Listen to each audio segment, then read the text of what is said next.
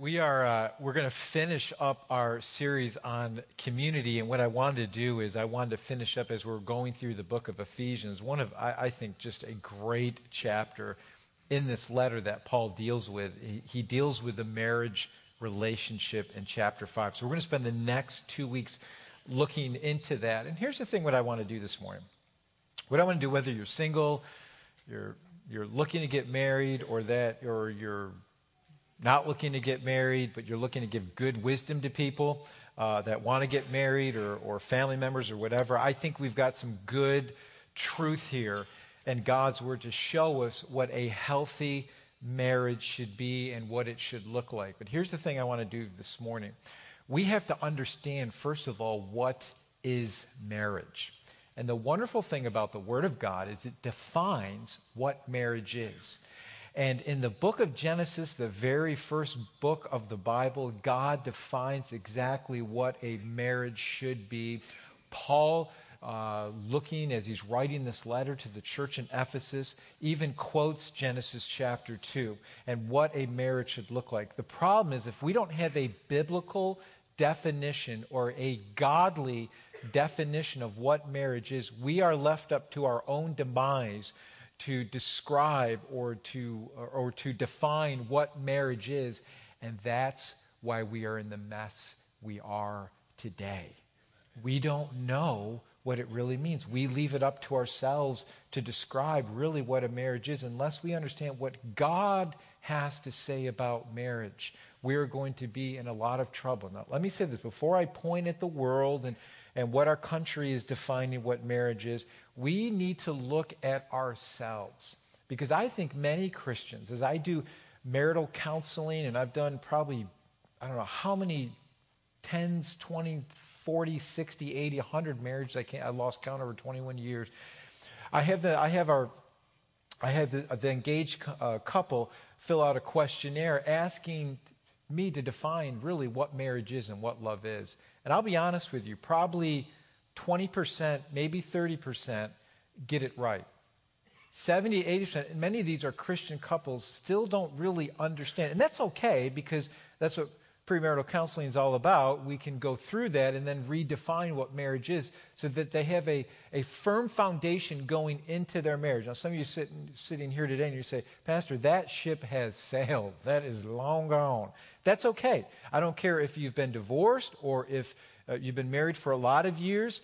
Um, this is stuff that we need to know and to understand what is God's definition of marriage so that we can reestablish our marriage and our relationships together to know what God desires for the marriage. Not what I desire, not my definition of love, but what is God's definition of love and marriage. And I don't care if you've been married like me going on 22 years or you've been married, my parents are going to be married 50 years this December.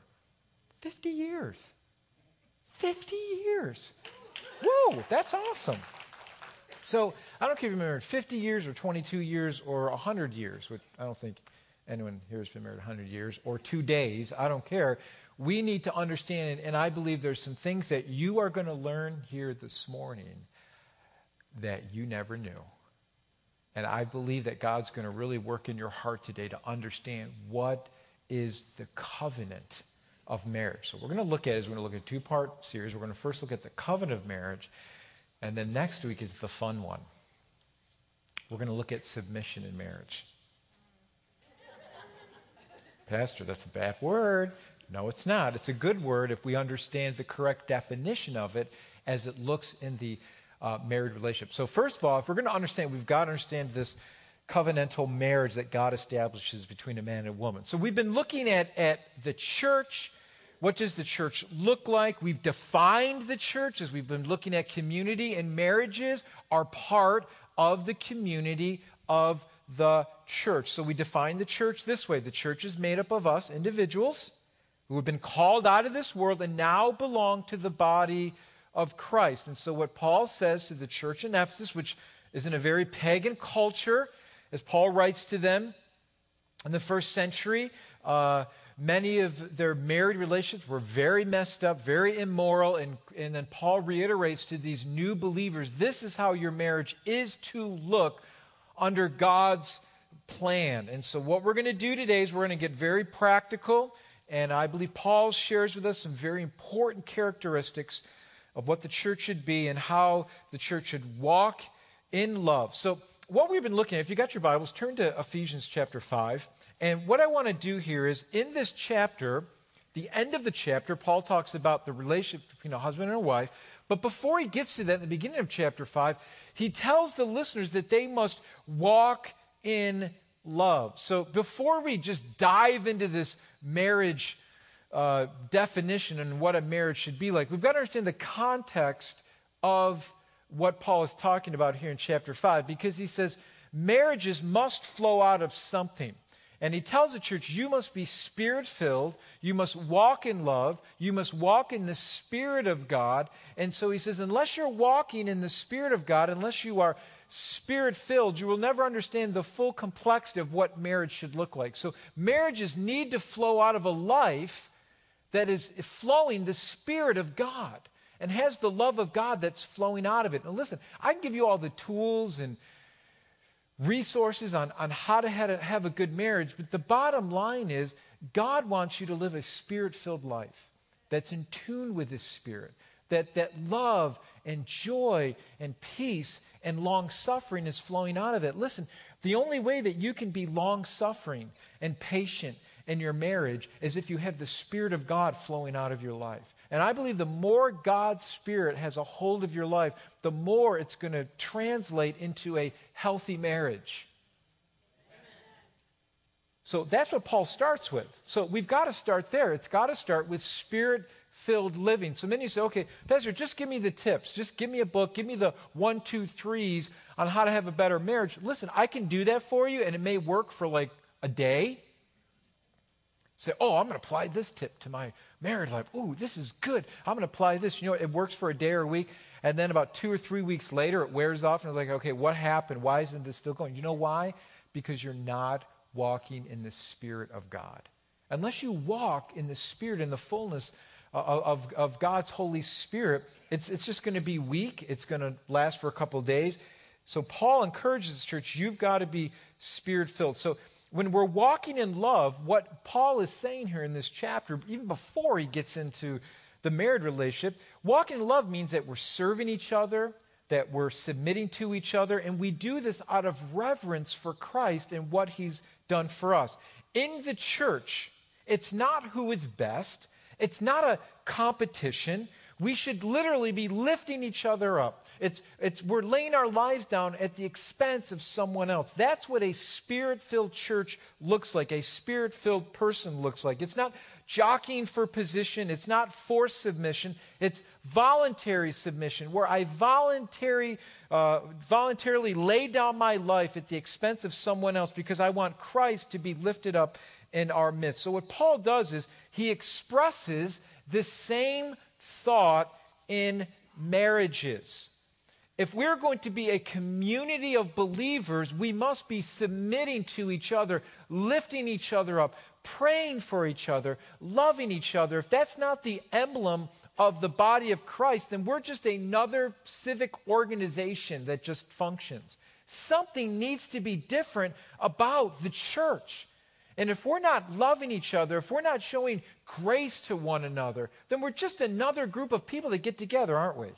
There should be something different. The key mark of the church was the Holy Spirit. That's what set the church apart in Acts chapter 2 was the baptism and the power of the Holy Spirit that filled that early church that caused them to go out into the world and to literally change the world upside right for Jesus Christ. Not upside down, upside right. They got it right.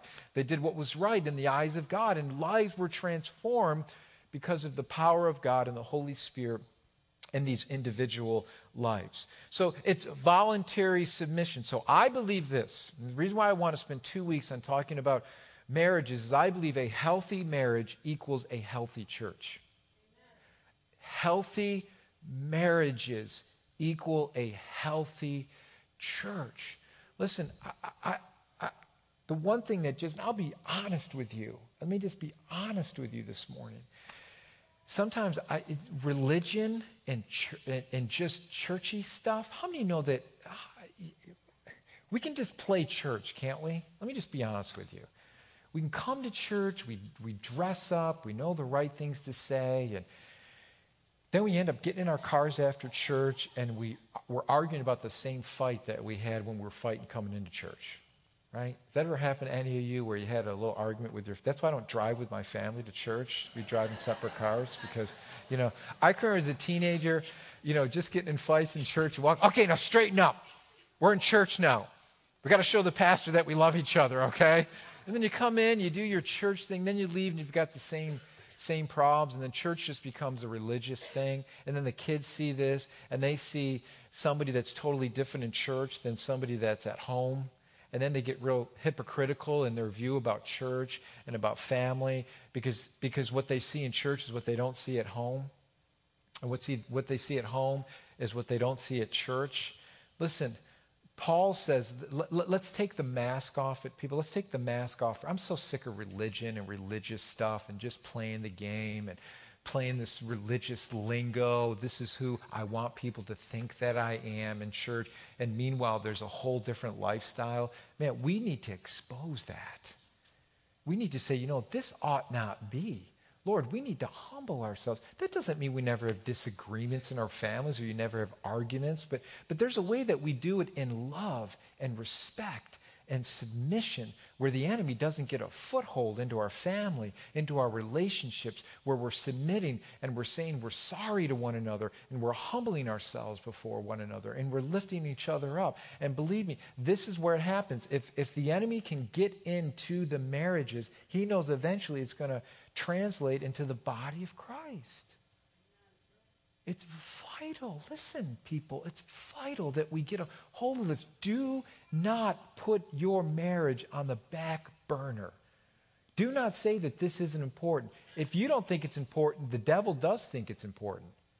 And he's going to wreak havoc on your life if you don't put preeminent importance upon your marriage and your relationships with your marriage. And so we need to look at what Paul's saying here because he understands this is vital to a growing community of churches that marriages are good, that marriages are healthy, that they're biblical, that we're following God's standards. So let's see what he has to say. Um, if you've got your Bibles, look at Ephesians chapter 5. We're going to look at verses 21 through 33. I like what Socrates had to say about marriage. He said, Be by all means married.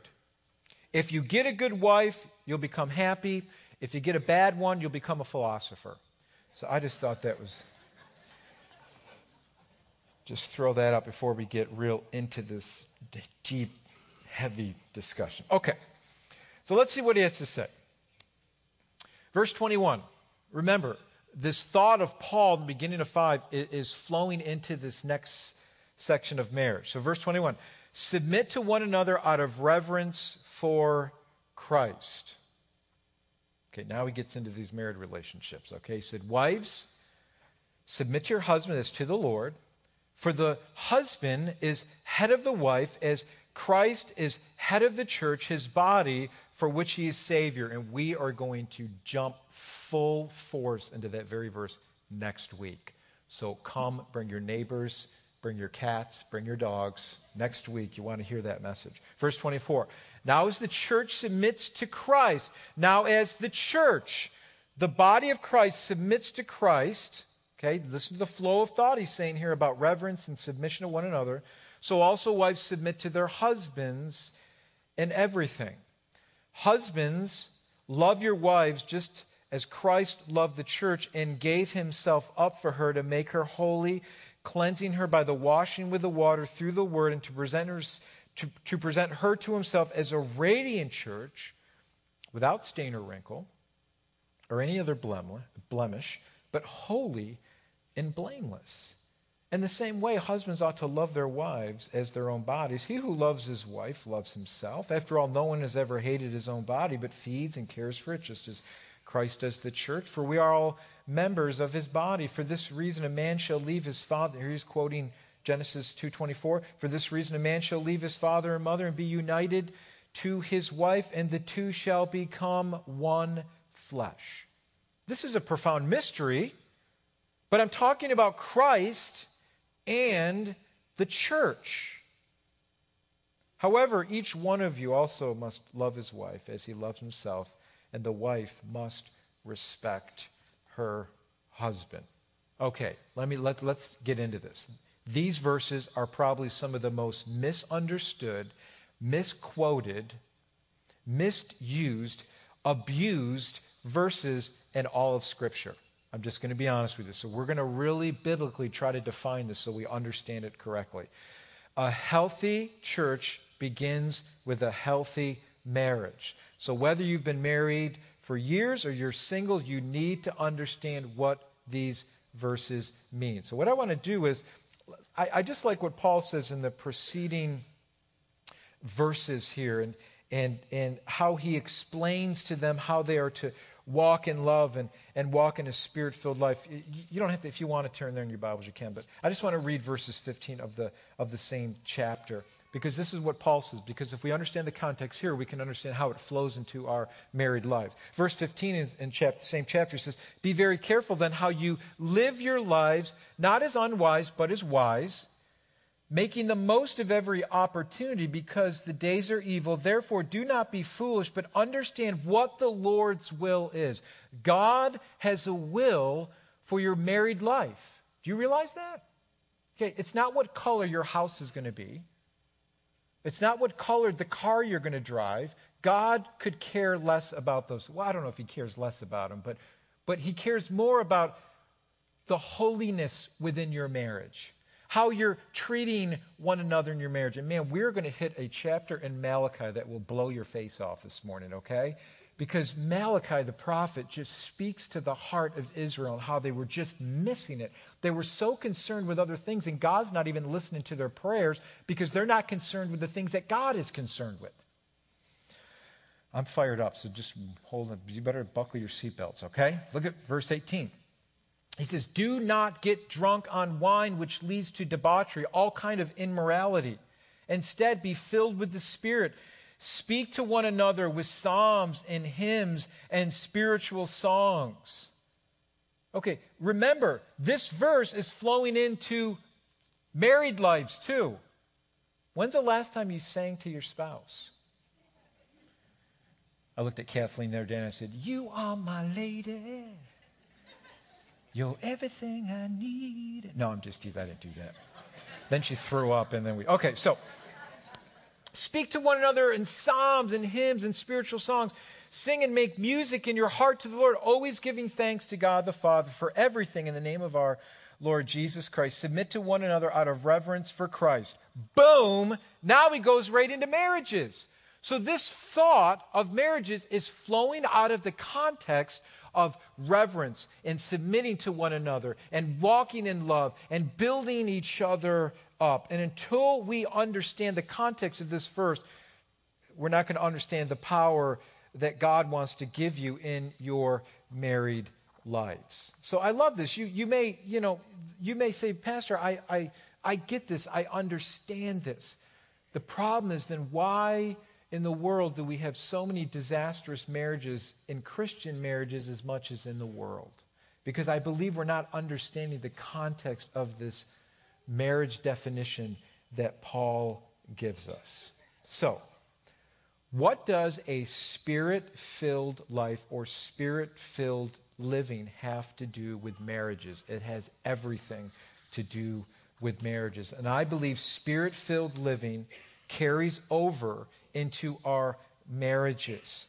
Paul continues this train of thought into our marriages. It's God's desire for us to be spirit filled, have spirit filled marriages, marriages that honor God, marriages that pray together, marriages that mutually submit to one another, marriages that honor the covenant they made before God, marriages that truly love one another, marriages that serve each other. A spirit filled marriage is one that honors God and allows God to indwell them and lead them. A spirit filled marriage is a covenant marriage that speaks covenant language.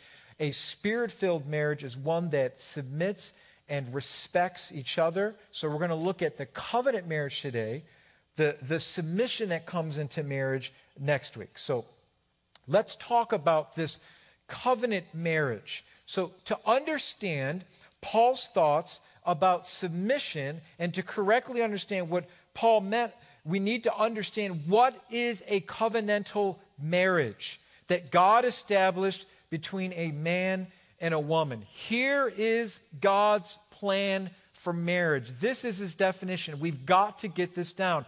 God's plan for marriage was to be a covenant marriage between a husband and a wife. That's what God's desire was. That's what God's desire was from the very beginning. So let's answer the question what is a covenant marriage? In the book of Genesis, God establishes this relationship between who? Adam and Eve. So God said, Listen, I will create a helper for him. God created Eve from man, from his rib, from his side, not from his head, that he would dominate her, or from his feet, that he might trample on her, but from his side, that he might command that she might command and receive his love side by side, that she would have his loyalty and his trust and his love. So the wife is not man's clone, she was to be his complement. She would fit him, she would match him. They were to literally be one flesh, both, both physically and spiritually and emotionally. In this relationship, God officiated the first wedding. And the two things that we can see right away is that there was leaving and there was uniting between this two couple.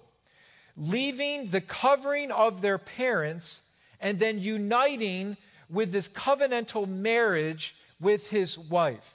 I'd like the, the, the English Standard Version uses the word hold fast or the new uh, the international v- version uses the word unite to hold fast or to unite is very very important that we understand this in the marriage relationship this is more than a casual relationship it's more than a contract it's more than a license it's more than a ring on your finger it's even more than love Yes, I said it. It's even more than love. How many know that love doesn't necessarily keep a marriage together?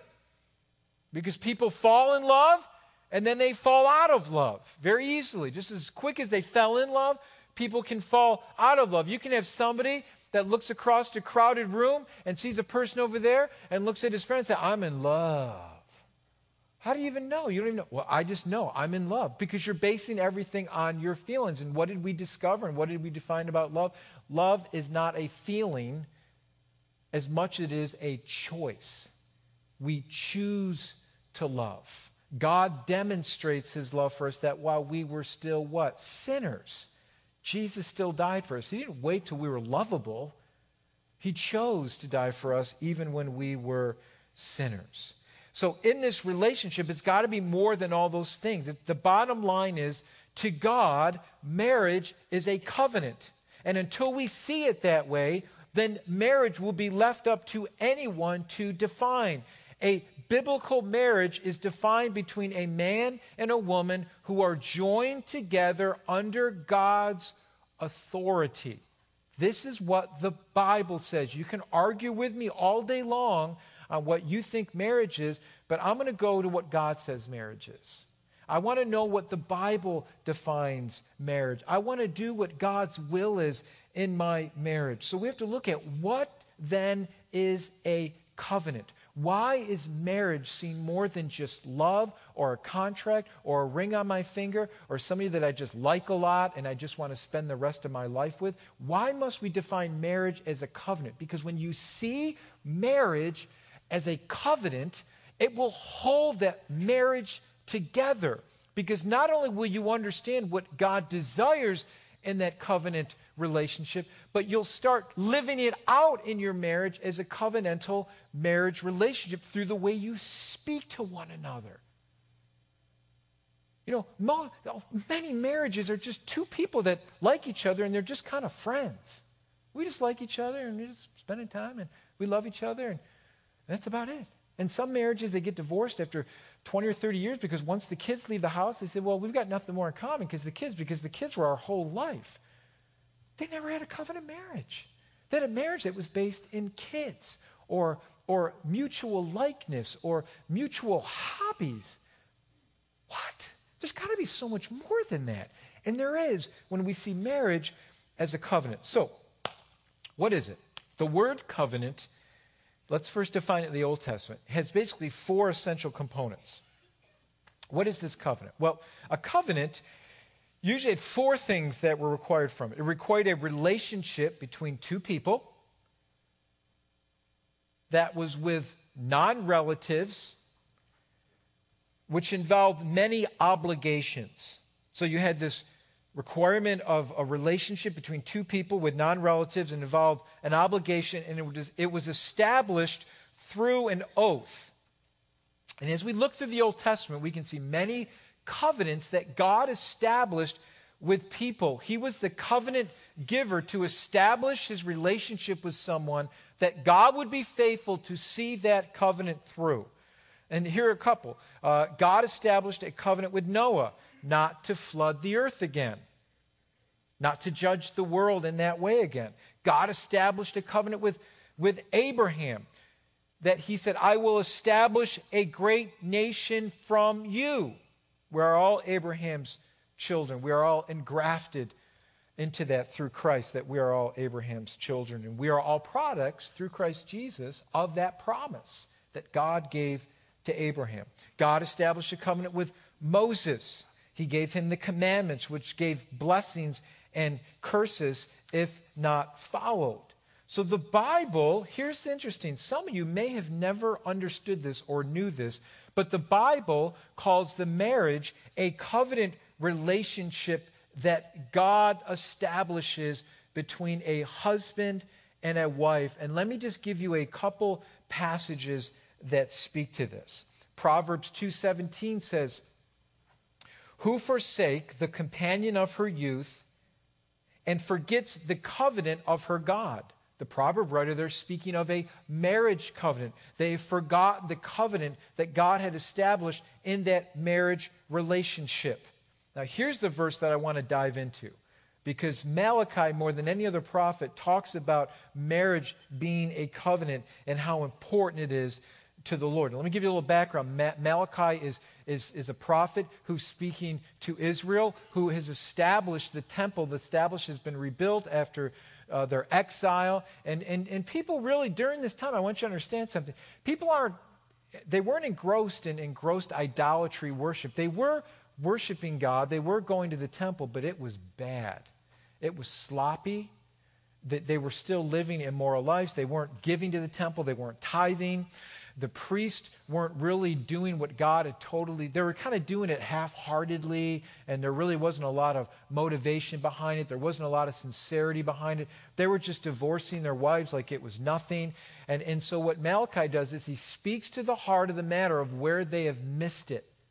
And yeah, they may have been worshiping God, but their hearts weren't there. They were still living in sin, and God needed to correct them. And through the voice of the prophet Malachi, he says this He says, Another thing you do. Listen, this is scary because, man, if we're not careful here and we don't listen to the voice of the Lord, we can easily fall into this trap. And some of us have. And thank God for God's correction. But it says, Another thing you do. You flood the Lord's altar with tears, which means they're coming before the Lord. They're crying before the Lord. They want God to bless them. He says, You weep and wail because he no longer pays attention to your offerings or accepts them with pleasure from your hand. See, they're upset because they're going to the temple, they're offering the sacrifices, but God's not accepting their sacrifices. For this reason, he answers the question. You ask why? It's because the Lord, Yahweh, is acting as a witness between you and who? The wife of your youth. Because you have broken faith with her, because she is your partner, the wife of your marriage. What does it say there? Covenant. You broke faith. You're coming to the altar, you're, offering up the sacrifices, but God ain't listening because you are not in His will. You're not listening to His word. You need to get your marriage relationship straightened out before you come to the altar and offer me a sacrifice. Whoa. Okay. Listen to what he says. Has not the Lord made them one? God sees this as vitally important because it's a covenant relationship. It's not just a love relationship, it's not just a casual relationship, it's a oneness covenant relationship. And flesh and spirit are His. And why one? Because He was seeking godly offspring. So guard yourself in your spirit and do not break faith with the wife of your youth. Here's the problem they wanted God's blessing, but he was rejecting them for breaking the covenant with their wives. Here's the thing I want you to see both passages speak to the importance of marriage, the marriage vow, and what they made to each other, and God does not take that lightly. He doesn't take it lightly.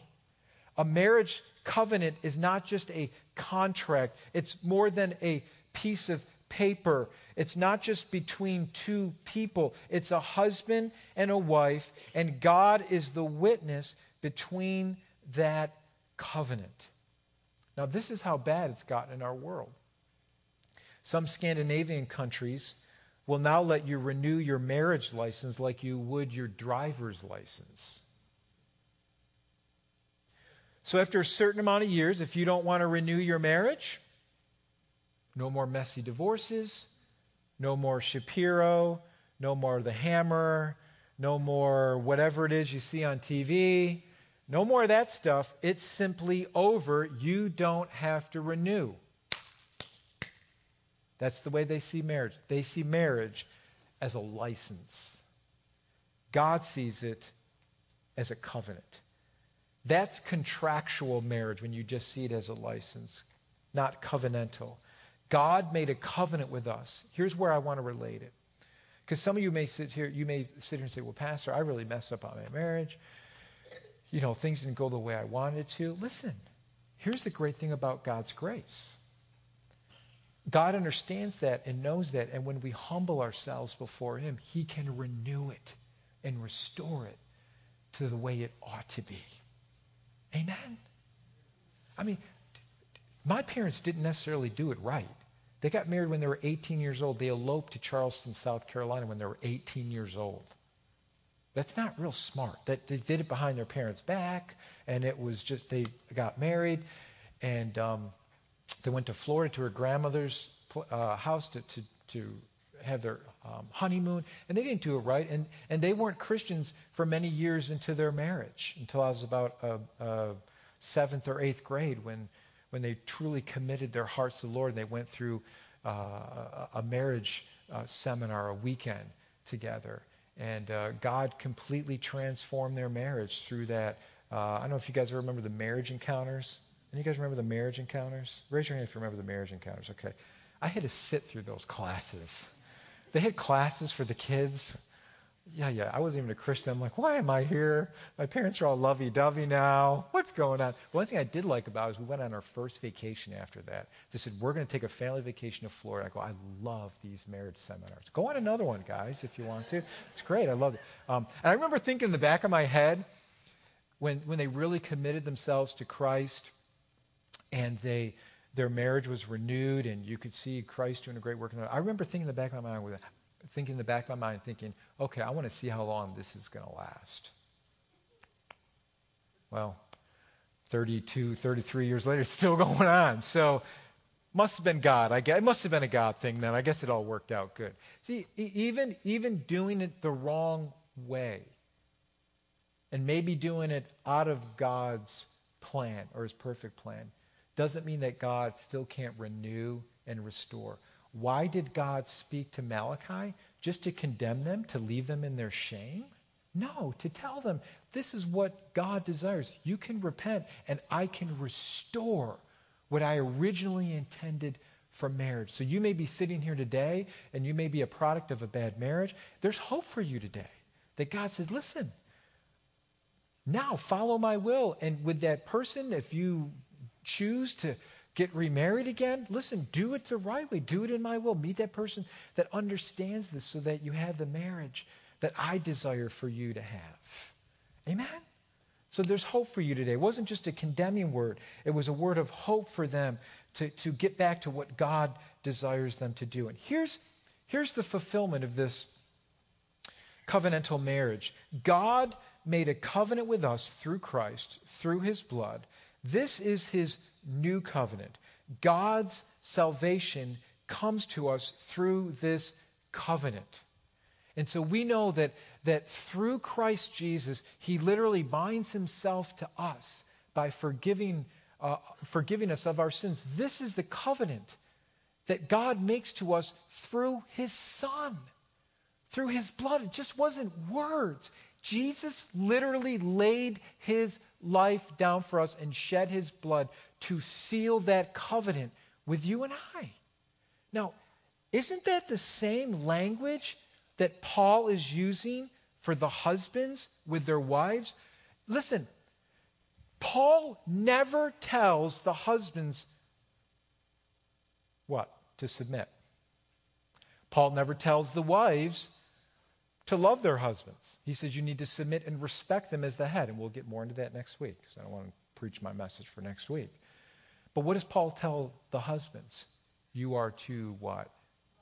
Love your wives as Christ has what? And gave his life.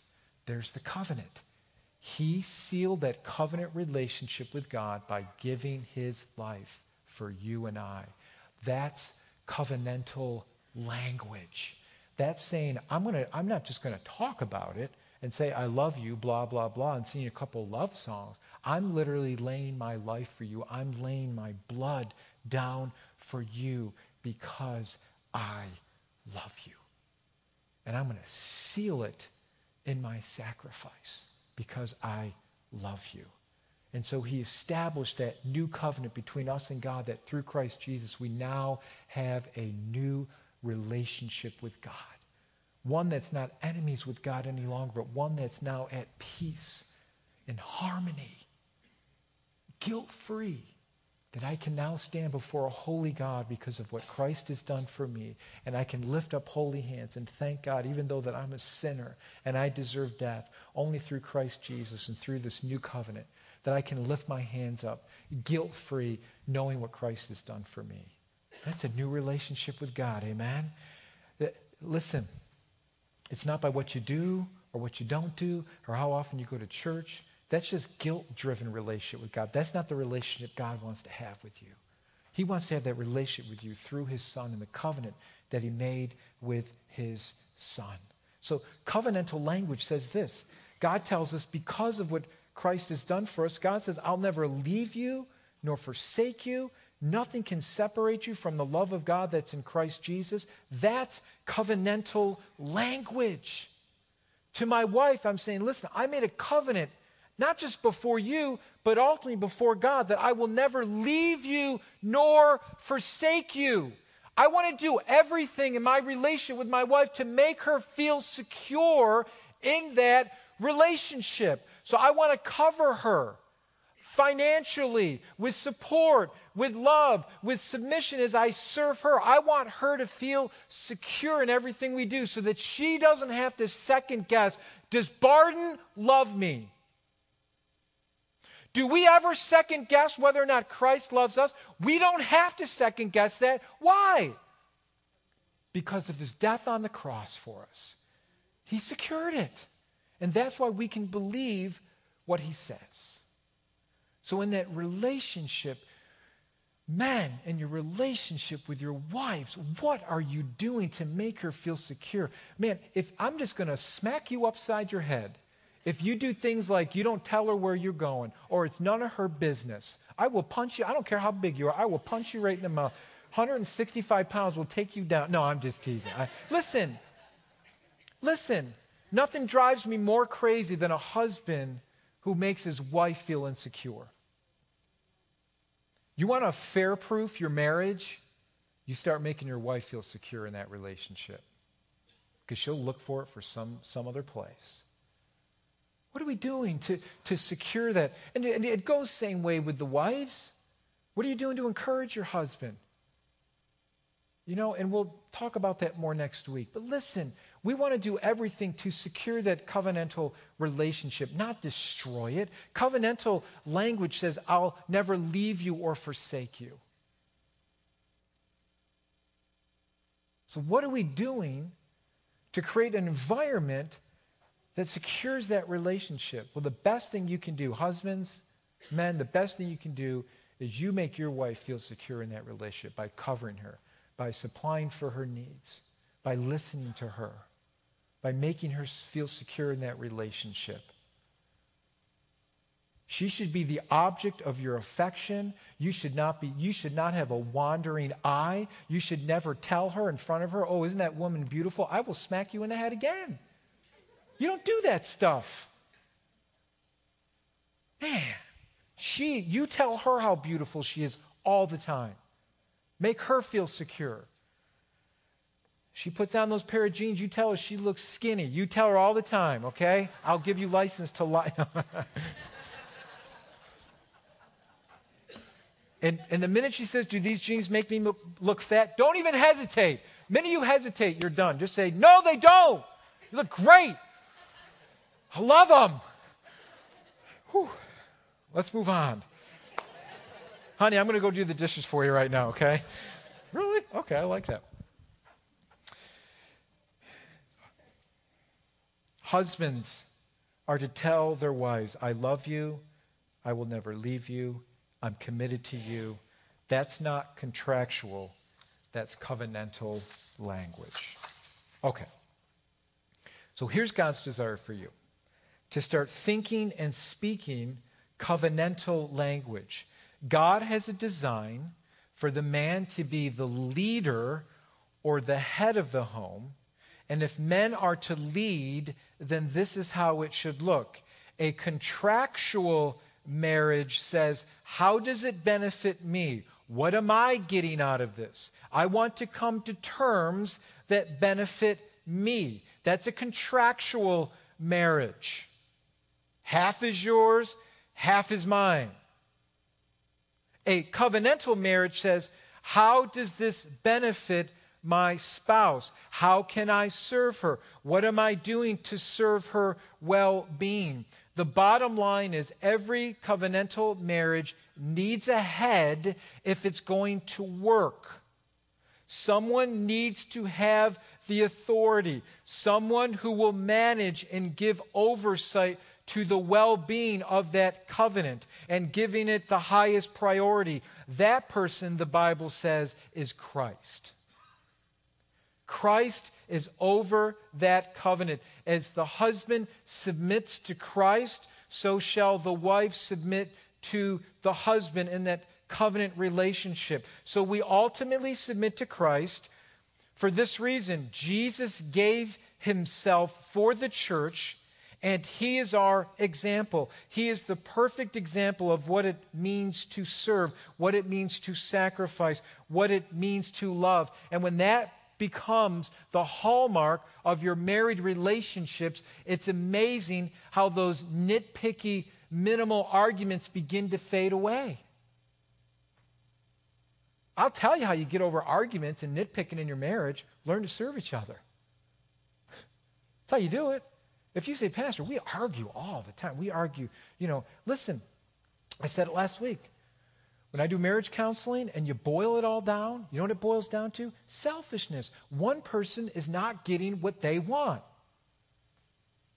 It boils down to self. And the minute we lay that selfishness down and we become a we stop becoming a contractual marriage like you're supposed to do this because you're my wife and you're supposed to do this because you're my husband and pastor said so because we just read it in the scripture don't be using me keep me out of it i got nothing to do with it so, what is he saying? We need to listen to Christ because if we're going to look at the head of Christ, if he's the keeper of that covenant relationship, listen to me. If he's the overseer of it, then we are to follow his example. Do you get the language that Paul is using? Jesus laid his life down for the church as a sacrifice. So, the emblem of a covenantal relationship is a sacrifice. That's why Paul said for husbands to lay their lives down for their wife, not as some macho thing, not as some heroic thing like we see in the Middle Ages. No, he's saying it because it's a covenant. That's how important you see this relationship, that you're willing to do this for your spouse. So, really, it's symbolic of servanthood. It's symbolic of laying your own needs down for the betterment of the other person. Now, does that mean you become a doormat and you just let the other person do whatever they want to do? That's not what I'm talking about. Anything that causes you to sin and causes you to go out of God's will is not what the Bible speaks to. This is voluntary submission where I willingly do it. I willingly lay my rights down. I willingly say, you know what? I'm not going to get my way in this matter because I'm going to willingly lay this thing down before the Lord because I want Christ to be glorified. It's a willing, voluntary submission. So we ultimately submit to Christ. Jesus gave his life for the church. He is our example. He is a perfect example of what it means to serve, what it means to sacrifice, and what it means to love. And it is the same with men in the marriage relationship. We are called to lead our wives, and we're going to get deep into this next week. I know what I know what you're already thinking. You're already a step ahead. I know what some of you are thinking. I know it right now. Can I tell you what you're thinking? I'm not going to tell you what. No, let me tell you what you're thinking. You're thinking right now, some of you are sitting here today and saying, What if my husband's not doing that? What do I do now? Come next week. We're going to talk about it, okay? So I'm going to leave you hanging right there. We're going to talk about that because even the Bible addresses that. So you're thinking, Well, my husband. So, but you're here. Husbands, you're here. So good. So listen, okay? If not, drag your husbands with you here next week. Okay. So, in the same way, it is to be with men. We are called to lead and care for our wife. So the question is this Is your marriage contractual marriage or is it covenantal? You need to ask yourself some of these questions. You need to be bold. Some of you need to sit face to face today and get some face time, not through a phone, not through Skype, not through texting, not through Facebook. Face to face sick of modern media sometimes. It's just an excuse not to have personal relationships sometimes. It is easy to communicate with. But anyways, okay. I come back. All you Facebook junkies, okay? I'm to have a whole message on just Facebook addicts, okay? No, I'm just teasing. We have about three people come to church that week. Okay, so here it is. Some of you need to get some FaceTime with your spouse and ask some hard questions. And you, the first question you need to ask is Are we speaking covenantal language to each other? And if not, how can we change that? And here's what you ask the husbands ask the wives the, these questions Honey, what is it that I do that validates you, that makes you feel secure in the relationship? And men, I'll tell you right now, your wife will sit there for 45 minutes and tell you all the things that, she, that makes her feel validated. She will. She'll tell you exactly. And you're like, really? You mean when I did that for you? You mean when I just did the dishes without you asking me? That validated you and made you feel secure? You know what she's going to say? Yeah. I mean, when I just did this for you without you even asking, that validated and made you feel secure? Yeah. It, it, it, it's going to be things that you never thought. It's going to be things that are going to blow your mind. So now you begin to do things that validate her and make her feel secure in the relationship. Okay? Husbands, let your wife spend money on their hair. If they want to spend $60, $70 on their hair, let them do it. Okay? That just was from the Holy Spirit. Okay, let's move on. Okay. Because God had to work that in my spirit, okay? Just don't, I said, Kevin, just let me look at the checkbook. Let me pray about it. The Lord speak to my heart. Amen. So, same thing. Wives, ask your husband, What are some things that I say to you that validate you?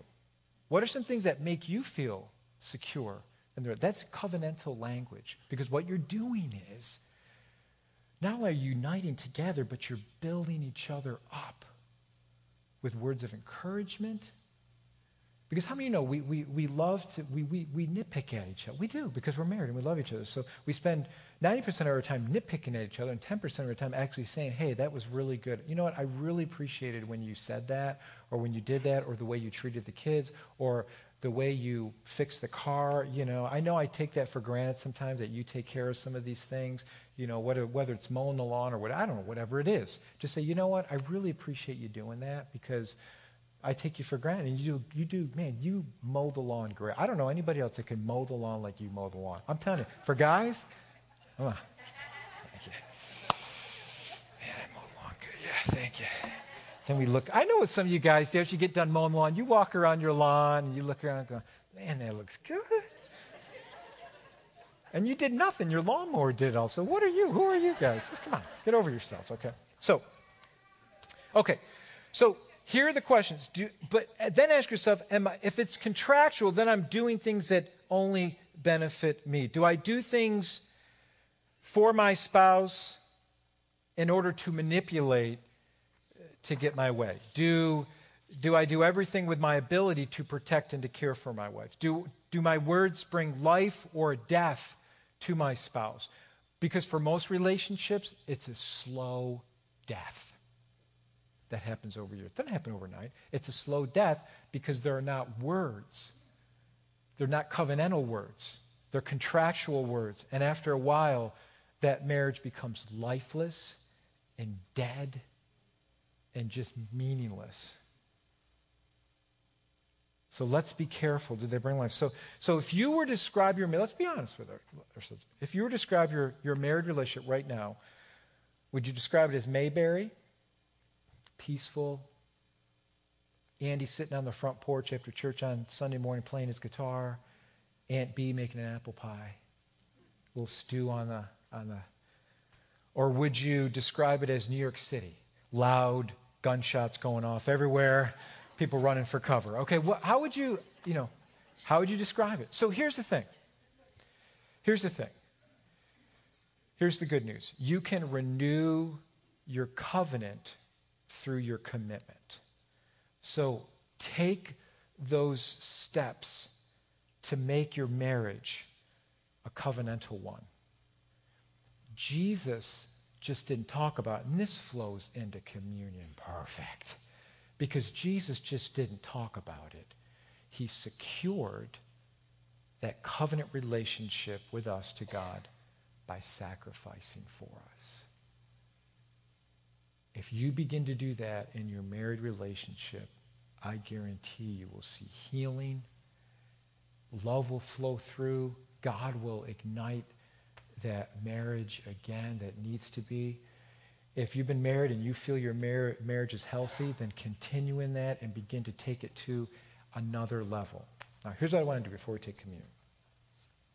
In the back of your seats, because I know some of you have, a, you have tons of questions, and, and I know um, some of you have specific situations and so on and so forth, and you have a lot of questions about marriage. What I'm going to do for you, this is because I love you guys. What I'm going to do is this. In the back of your seats is a white blank card. And before you leave today, any question that you have about marriage that you want me to ma- answer, I will take. I can't answer all of them. I'd have to spend a whole day doing. I'd have to spend a whole three months doing that. But I'm going to take like the top five questions because normally people, when you ask questions, they all have kind of the same thing or close to it, and I'll try to answer them for you. So in the back of your seat, you can take out that little card. I don't care who you. Don't put your name on it because I'm not going to get up and say, "Okay, Susie Q said that," you know, and then embarrass. You. I'm not going to do it. So don't put your name on it. Um, and uh, so this will be all confidential. And I don't care if you're a teenager and you have a question. I don't care if you're Ruth Brooks and she has a question. I'll, I'll answer it. I'll, I'll, answer any question. Actually, I'll have Ruth come up and answer the questions for you because she'll probably do a lot better job. So um, fill out that card. And what you can do is you can either leave it at your seat or hand it at the information table, give it to me, whatever you want to do, just confidentially. If you want to leave it at your seat or just, just leave it there and we'll pick them up later and, and we'll try to hit some of those questions next week. Amen? So I want to hear what you have to say. And some of you are struggling. Some of you are, you need some question. How do I, how do I deal with this? How do I, and we're going to hit some of these next week too. And I know some of you need uh, some of that assurance in your marriage. So, so let's, here's the thing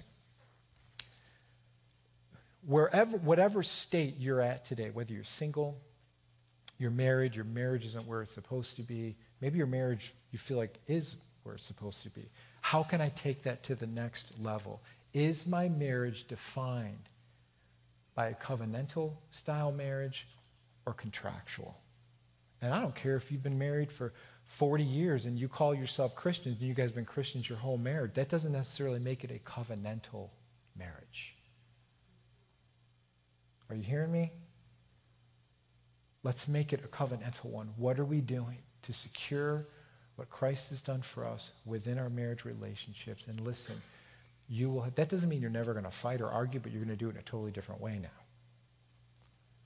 That doesn't mean you're never going to go through issues or problems in your relationships, but that means now you're going to do it differently because you know ultimately Christ is the head of that relationship.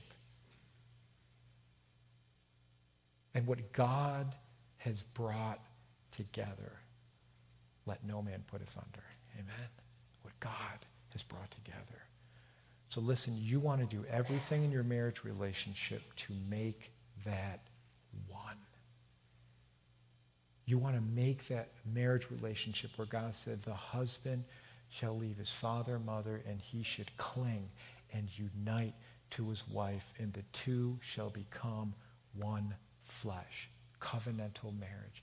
Jesus gave his life for us. We are now one in Christ because what he's done for us on that cross. Amen? Covenantal marriage, covenantal relationship that God wants to have with you through his son Jesus. Amen? So let me pray for you. And then we're going to prepare our hearts for communion. And uh, let me just say this. I just feel God dropped this into my spirit. Some of you married couples here today, as you take communion, take it together.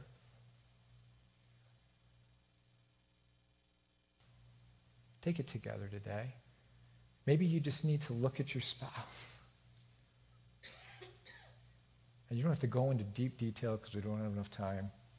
And just look at your spouse and say, I'm sorry, before you take communion and they know exactly what you're talking about. And just say, I'm sorry. I hear what Pastor's saying. We're going to work this out. I haven't been the wife or the husband I'm supposed to be. And before you take communion, that's how serious communion is. Just look at your spouse, because we're going to show you a video, and you can do it during the video. Just look at your spouse and say, I'm sorry. I need to work on some things. Be patient with me and let God do a healing right here in this place. Amen. I think that's from the Holy Spirit.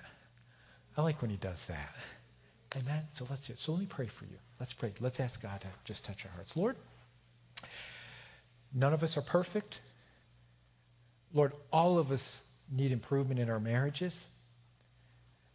All of us need a right definition of what marriage is.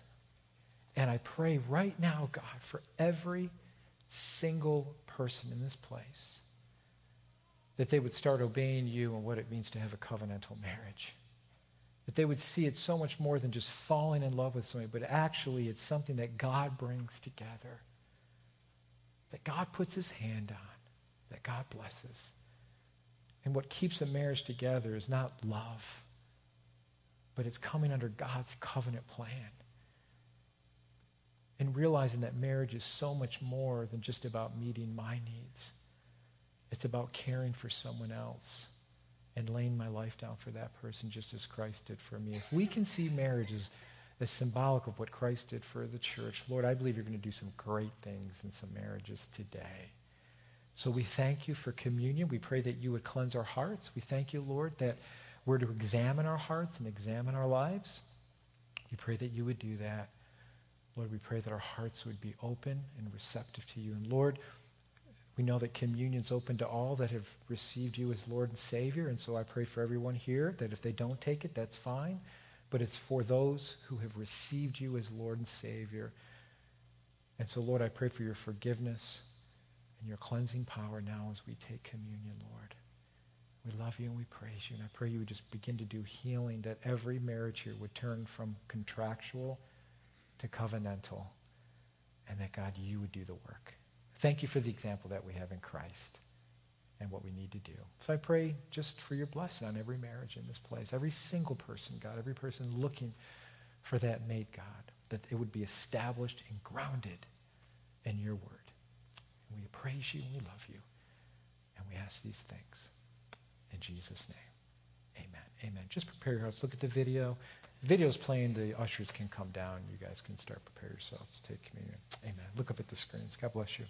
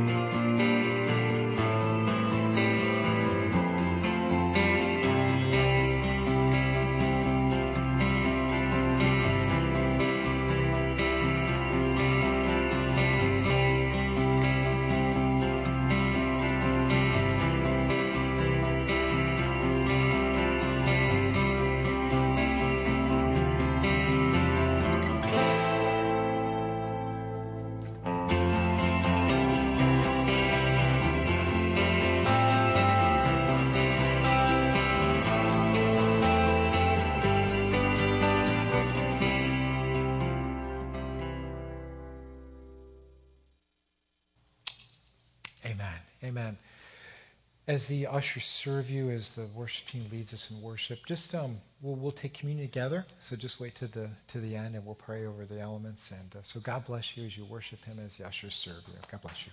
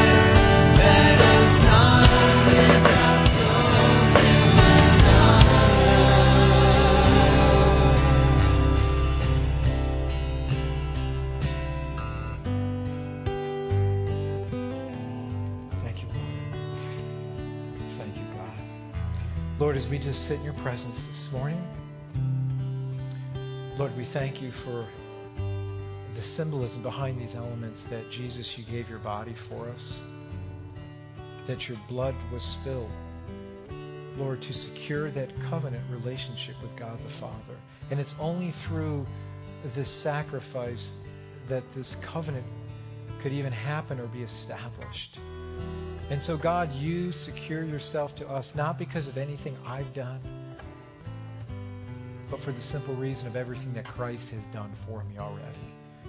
So we put our trust in you. And God, I pray that you would just bring your forgiveness and your healing and your cleansing. As Jesus said, whenever we do this, we do this in remembrance of him and what he's done for us. And so, Lord, we ask that you would examine our hearts.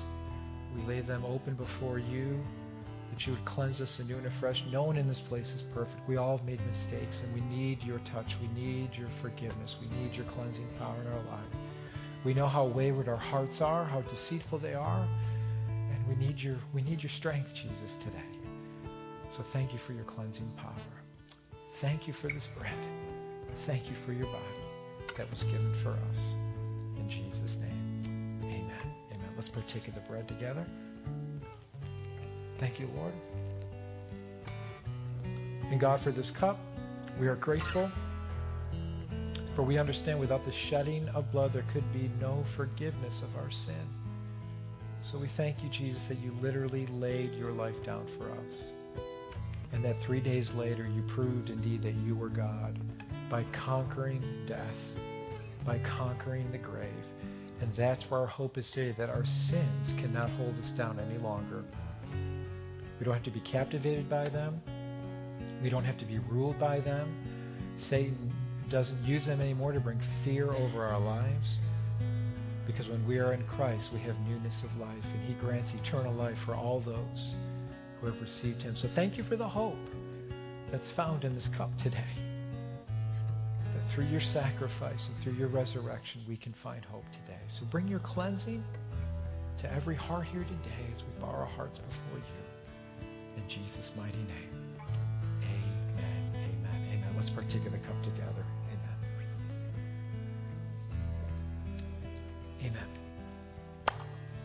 Amen. Listen, before you go, pray for me for next week. These are these aren't easy messages, and I know they're not easy for us to listen to because we've all made mistakes in these areas. So let's let's be in prayer. Amen. Just for next week that God will continue to do his work in individual lives. I just want to tell you I love you. Thank you for for just being patient and listening to God's word and my prayer for you is that you would apply this to your lives. I'm with you. I'm married too, all right? So I'm with you too. I got to live by it myself. So it's not easy. I know that. And we all need God's help. But I know this one thing. When God begins to restore and bring life and health to marriages, it translates into his family. And that's what we desire. We want to have a healthy church and do God's will in our individual lives. Amen? So God bless you guys. If uh, any of you need prayer for anything, our prayer partners will be up front. We'll pray for you with whatever you're going through today. But otherwise, God bless you. Have a wonderful day. Amen.